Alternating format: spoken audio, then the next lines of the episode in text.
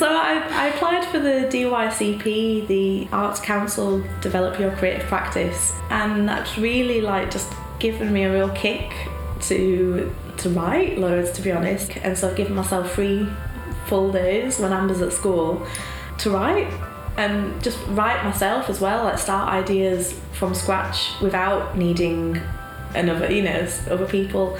And for that, for me, has been, uh, I don't know, just a game changer, really. So yeah, I've got about 17 songs now that I've written. Welcome, you're listening to the Town Sounds Oral History Podcast. This episode is entitled It All Sounds the Same Modern Popular Music in Kirklees. Ruby Wood was speaking in the intro of this episode. This podcast series has been developed from an oral history collection. This has resulted in the focus of the series being on that of the history of local music. Over the course of the series, we have heard from music projects that continue to run, but up until now, the episodes have been filling in the gaps of what music in Kirklees used to be like. The Oral History Collection contains 51 in depth oral history interviews, all of which can be accessed at the West Yorkshire Archive Service. Many of the people who we interviewed no longer have a connection to the local music scene. Instead, they look back fondly and sometimes with rose tinted glasses on the music scenes of the past. People would often say things like, modern music hasn't got any melody, the town centres are dead now, there's no music scene here anymore, and the most common of them all, modern music all sounds the same. I'm here with today's guests to set the record straight. Martin Chung to tell us more. Like it's got all this great culture, and you know, a lot of people like you know, like there's a lot of people who do champion it, but there's a lot of people that shout about how rubbish it is or how violent it is and how crap the town centre's got. And these are often people that never go into the town centre. They just maybe read front page of like the you know local online paper or something, and they get they get an idea. So there's there's things happening and there's people doing stuff. Previous episodes have glimpsed into a hundred year old festivals and even older choirs, rock and roll from the 50s and 60s, ancient folk music styles, and community organisations, some of which no longer exist. But today, we're going to look at what has been happening throughout more recent years in modern popular music. We'll go as far back as the early 90s, but try to stay even closer to now than that. I'll be speaking exclusively to people that are still on the scene right now, making music, performing, touring, writing, playing, and organising. The person that opened up this podcast was Ruby Wood from Submotion Orchestra, Extracurricular, and Ruby Wood. Then we heard from Martin Chung of Jah Wobble, Nu Popes, Ruby Wood, and Extracurricular. You might be sensing a theme here already, so I'll keep going with that. We'll hear from Rob Bradley of Jack Flash, Extracurricular, and Rob Bradley, and Nigel Cudjoe of Savvy, Asaviour, and the Saving Grace Collective. And finally, Pat Fulgoni, who is a prolific singer of drum and bass and the lead singer of Kava Kava. We've got a lot to get through today. More music is being made, produced, and released than ever before. Within that music, there's a huge, diverse range which I can't hope to capture today. So, where do I start? Well, you might remember at the end of episode 6 on community music, Sean Leonard talking about Martin Chung and Ruby Wood and other local luminaries on the scene, as he put it. I didn't have time to talk about it then, but I promised I'd get back to it. Well, this is that moment. We'll start with Martin Chung and we'll probably come back to him a few times. Martin is known locally by every musician that knows anything at all about the local music scene. I must have heard his name hundreds of times before I actually met him. An incredible guitarist with a vast range of skills in a number of genres. He's going to bring us back to where we left off in episode 6. Martin was raised by his single mum. Money was hard, but they always found time for music. She noticed Martin was keen on playing the piano, and that is where the story starts. My my mum decided to sort of arrange for me to have some keyboard lessons at which was Wood's music shop at the time. They had a Yamaha music school in the basement. The tutor would sort of go around and sort of check up you were learning the piece, but generally people were just hitting the percussion and DJ buttons like all the time. My mum did actually decide to learn guitar so she started going to lessons at um, what was called Di Maurizio Music in Milnsbridge at the time. It's run by a guitarist tutor called Maurizio Miele. it was quite popular at the time. This is going back to yeah mid nineties. Bands could go down and rehearse, you know, sort of jam down there. He had a studio set up. It was a shop. That was where I started going for lessons down there. I just liked the guitar. I liked everything about it. I thought it looked cool. I thought the potential of the sounds. You know, I thought how you could make it sing more of a, a melody almost, almost as a lead instrument. I never really sort of thought like it's bashing chords out. You know, first time. I just thought you can do just a, a, lot with it. At some point, Martin began working at GTR Guitars, a local musical instrument shop specialising in guitars. He was also going to college at Highfields. Like this was 1999, year 2000. The shop really started to take off. I was able to get a full time job working there, just sales assistant. So yeah, I had time in between to sort of play guitar and practice, which I was always constantly pounded and chastised about by Marcus, who was like, like wasn't doing what was meant to. But like, I met a lot of kind of, you know, there was a lot of people coming in at that time because kind of internet was there, but you know, internet selling wasn't a thing, you know. Martin was regularly heading down to the Head of Steam, which ran a very popular music night, which all the local music students used to go to, as well as a wide variety of other people from around the area. In regularly attending that night, he met like minded musicians and as a result joined and left several bands. And we were looking for a singer at one point, and then I remember Matt ringing me up on the phone and just being like, "Listen to this guy, we found our singer." And there's this, and he's just like holding the phone up, guy singing Joe Cocker with a little help from my friends, and it was Ross Taylor. And I remember Ross coming to GTR in this would have been two thousand and two just like sidling into the shop and, and going like, "Hey, you looking for a singer?" Round that time or just after, we used to go to Vox Bar quite a bit, and we set up this jam night there where it was just a bit of fun to play. We were all between bands, I guess you'd say, and kind of started meeting more players from that. Athol Ransom used to come down, but Haggis Horn, sax player. Sally Edwards, uh, trombonist who now plays in Clonk. Another guy, Tom Austin, a trumpet player, used to come along. So then there's then seemed to be this brass section like coming to these jams. We had keyboard player, Stephen Beaver, would come down and play keys. So yeah, then we got offered a, there was a gig came in at Marsden Jazz Festival and so I said, right, I'll put together a band that was like the first gig for Nu Popes basically. Um, on the night, it turned out that Athol couldn't do it because Haggis Horns had started to get pretty big at that point. Mand and Sal came in as the brass section because Sally knew Athol from playing in Kava, like Kava Kava, because they sort of tour, be on the road together. So we knew them from like the jam nights as well. So it was kind of already a, a half formed thing anyway. Clinton on bass, uh, Matt on drums, Beeves on keys. And so that first gig was Marsden Jazz Festival 2005. So that was like the first Nu Popes gig.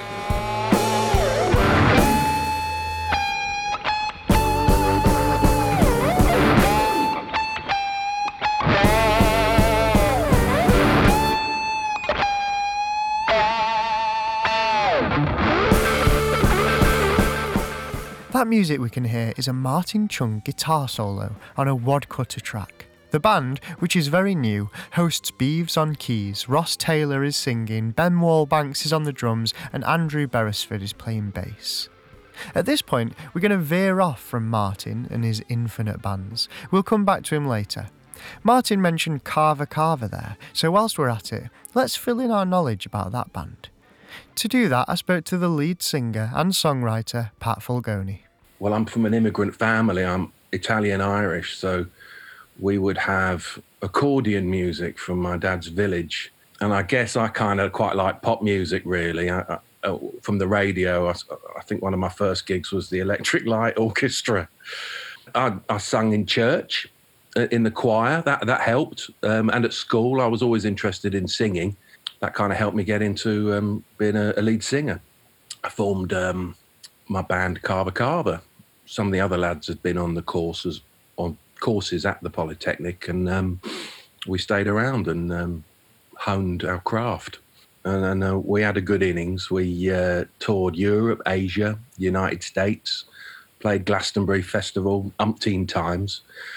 But it was a psychedelic band initially, and we started with cassettes in the 90s and got to play loads of festivals abroad. That led to a showcase at the Marquee Club in London and a two album deal with a label called Delirium Records, who were famous for bringing to the world large acts like Porcupine Tree and other proggy psychedelic stuff. I guess the NME, New Musical Express, got it right when they said we were like um, a four piece new psychedelic band in the mold of King Crimson. But if George Clinton from Funkadelic was in them, we were fascinated with blending rock and funk and soul with electronic beats.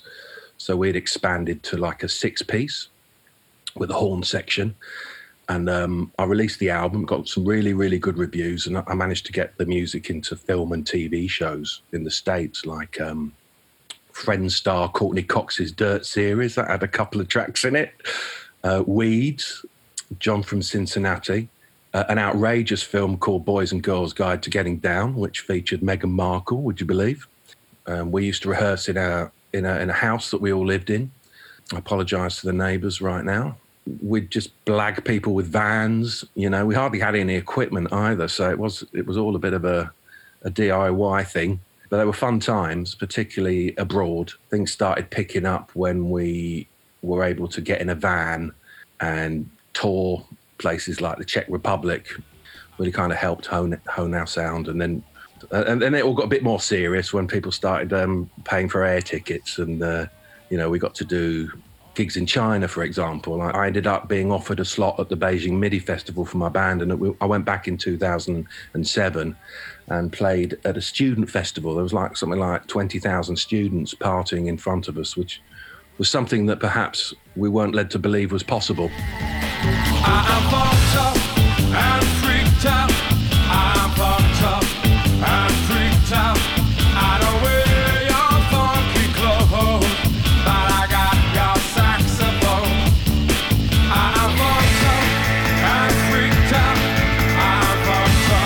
That was a track by Kava Kava called Funked Up and Freaked Out.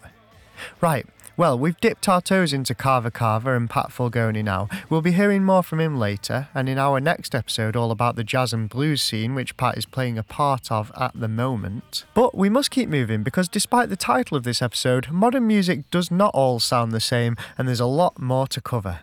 During this time of new perspectives on jazz, blues, funk, soul, rock, and dance, which we've already covered, there was something else rumbling in the belly of new music. A breaking of the usual conventions of songwriting, a stirring of the pot, throwing completely new ingredients into the mix. This was heavy and striking, bold, controversial, and powerful music, and at least to start with, black. Abandoned all hope you enters here. I hope the floor like the earth is sphere. Black marketeers, back down to dear. Big crystal clear, not quite compared. You know there's something missing. The real, I got your ear, so I'm hoping that you listen. Embrace your intuition. I break down like division, got the friction to define. We had music in the family, more like soca, calypso. My dad played in a band for a little bit before he like he met my mum. Learned an instrument, learned learned the keyboard from my sister's second-hand keyboard. I also got to play the violin in school, but I just had a terrible music teacher that made me hate it. Yeah, so music was music was definitely in the household. There was a record player, there was record, there was vinyl and stuff like that. And late secondary school, where I found like hip hop, and that would have been NWA at first. My mate going, "Have you heard these lot? They call themselves like bros."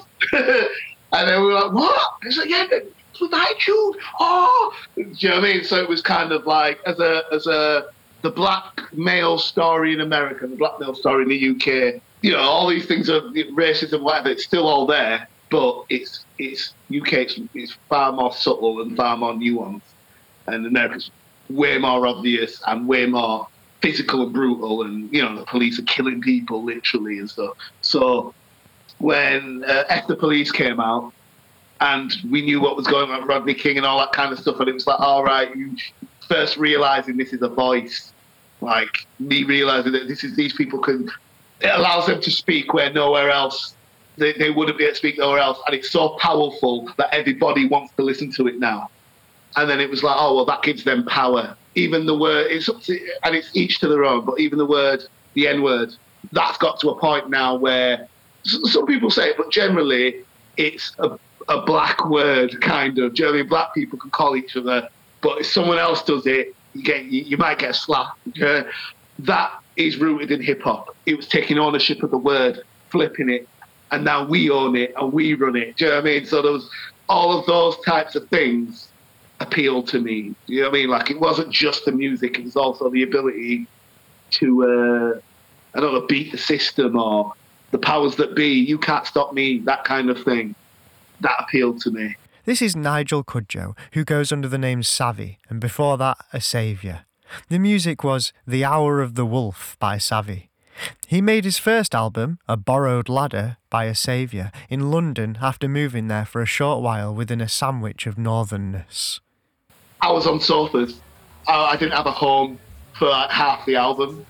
but I had to make, I was making the album hella high water and there was a time when I was just like literally sleeping in the engineer's sofa. It was all a bit touch and go. I was like making the album from all corners of London.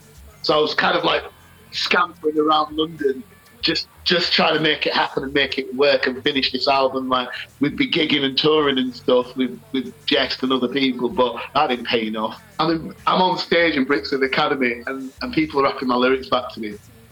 That's mad. I didn't get the London bug in the way some of other people got it. I did very much view London as me versus London, rather than I'm going to become a Londoner. Do you know I mean? Like I was very much held on to my northern identity, and you know, every shop I was how much. I guess my motivation for leaving London was the, the desire to build my own, to bring it back home. Kind of, I treated London like work experience almost. I'm gonna build something and treat people how I want to be treated. And also, if I make a label, it can't just be about music. It can start that way, but it needs to grow. So I finished my the Air Loop Theory album and headed north. And then I put the Air Loop Theory out from Huddersfield and used the press in London and and we swept it. It was like double page in the Metro, double page in Hip Hop Connection, this and that. Like we really did really, really well. Like the best, it's the best press album sweep I've ever had. Even better than the Borrowed Ladder, even though the Borrowed Ladder is considered more of a cult classic kind of. The Loop Theory came out on Saving Grace. It was almost like the flagship release to, to really drive the drive the uh, label forward. The music in the background there was From Huddersfield to Hollywood by Savvy. Nigel came back to Huddersfield and started record label and music collective Saving Grace. Saving Grace Music is a creative imprint and talent development hub, producing aspiring, developing, and established artists, releasing, marketing, promoting, and distributing creative works in the fields of music, video, art, and fashion. The Saving Grace Collective is a non profit organisation working with people from a variety of backgrounds and circumstances, locally, regionally, and nationally. Nigel still makes music under the name Savvy as well, but he's by no means the only accomplished rapper on the scene. Around the same time as Saviour released A Borrowed Ladder, local rapper Rob Bradley was releasing tracks under the name Jack Flash. There was a time where Huddersfield very much was the edges of the world.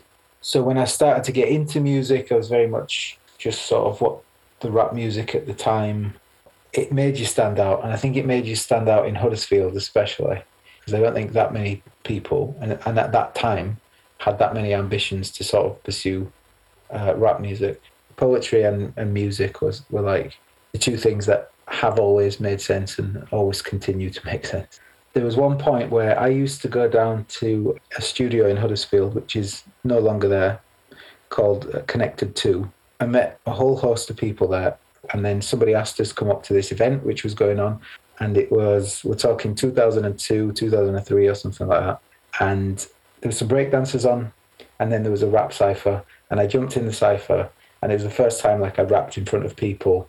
It blew my mind because like it, people were encouraging me And, was, and it was the first time that had happened. People I didn't know from different areas in Huddersfield, which might as well have been from different countries because well, I didn't go to many different areas because you didn't have a car and, and a bus journey was, you know what the buses are like. So the next 10 years after that, I cut my teeth and learnt about my craft in the Huddersfield scene. There was a an energy and a hunger for it and an interest and I got to be really involved in that in that scene as well, which was which was really nice and then kind of establish myself in that scene and it's a small town and it's like if you're into music and you and you're into going out, the stuff on the fringes was like only ever centralized around a few venues.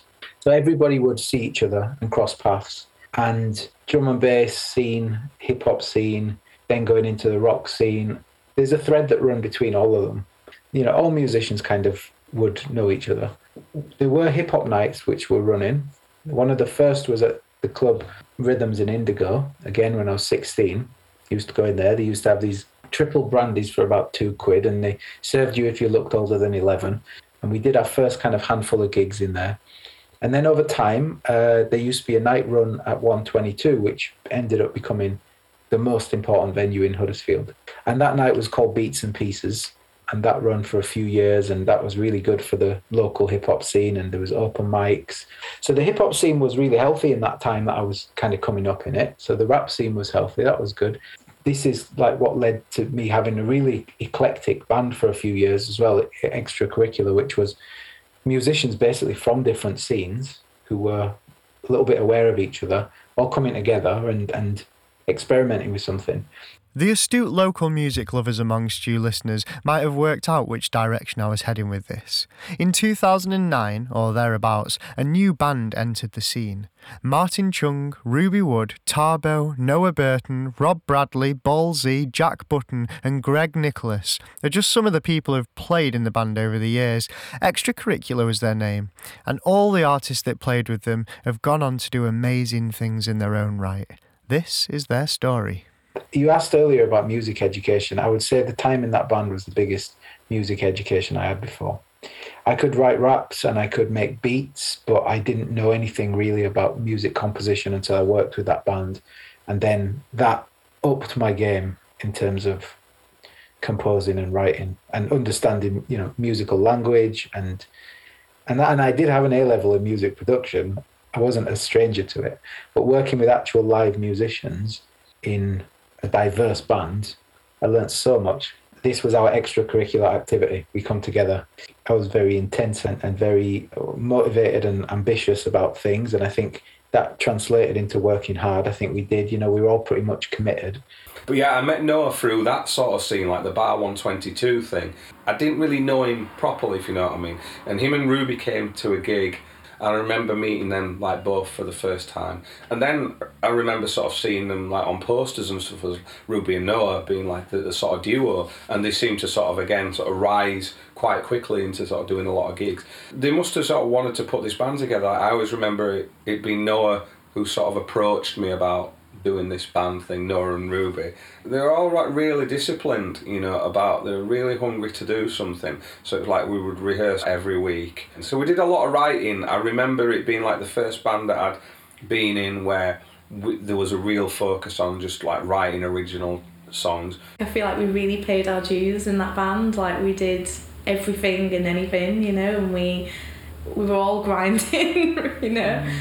like we used to rehearse every week. Everyone was writing songs. Like we used to play to like one man and his dog in a pub. You know, like we really did all of that, and I'm glad we did because I think it, it kind of humbled us all. You know. At the beginning of extracurricular, there were two singers, Tarbo and Ruby Wood. Ruby Wood left the band early to pursue her career in the successful Leeds based band Submotion Orchestra. She went on to tour with Bonobo, play at Abbey Road for ABBA, collaborate with The Naked Eye, and do backing vocals for Marie Dahlstrom. Recently, she has been ready to make her own music, releasing it under her own name.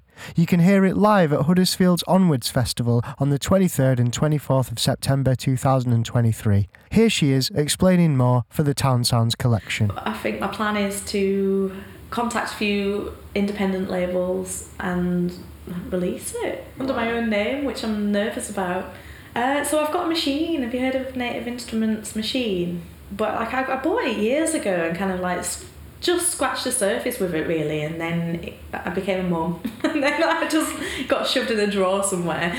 And then when I moved back, I thought I found it when I'd moved actually, and I thought, you know what, I'm going to plug this in and start, you know, just experimenting. And you can buy all these different sounds basically, and so I've just got this like whole world of like different sounds and so you can just go with no ideas, switch it on, open up the program, and then just start creating a little beat, get some chords in there, um, and then I put that into Logic, and then just start writing on top of that. And for me, I don't know, I feel so proud for, for myself that I'm able to do that without the, the need from anyone else. It's quite jazzy sounding, like R and B. Uh, some of the stuff sounds quite nineties. I'm loving the process. Yeah. When will the public be hearing it? Hopefully soon. Ho- yeah, hopefully soon. Well, soon has come. Here is my favourite song by Ruby Wood.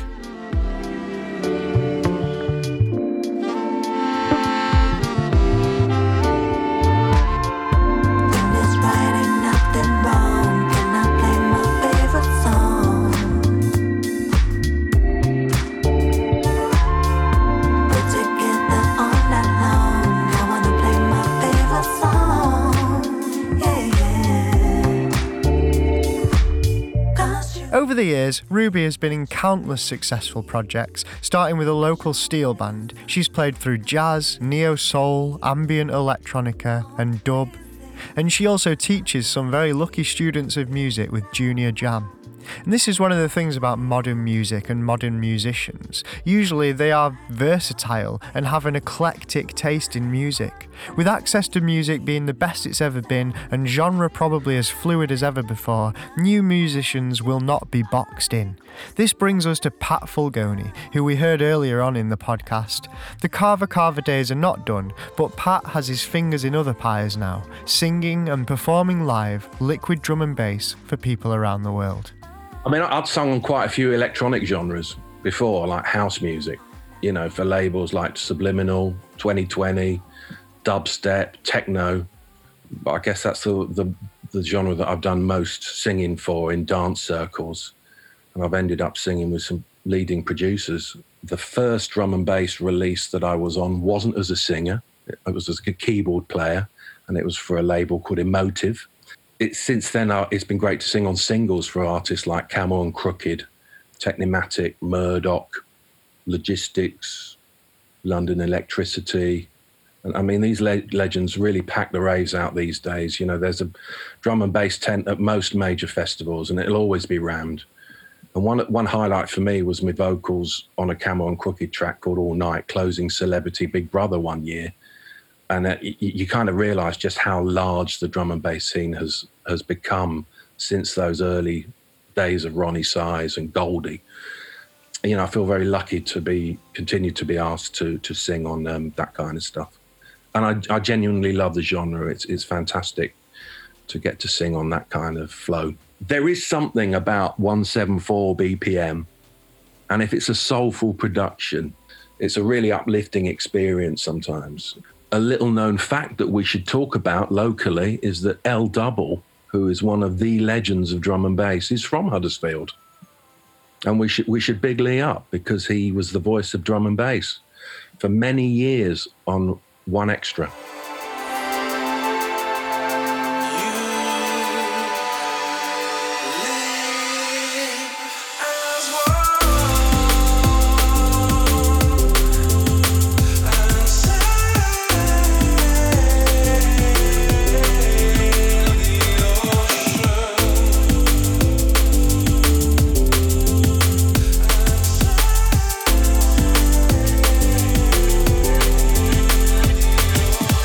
The music we heard there was As One by Kino, featuring Pat Fulgoni.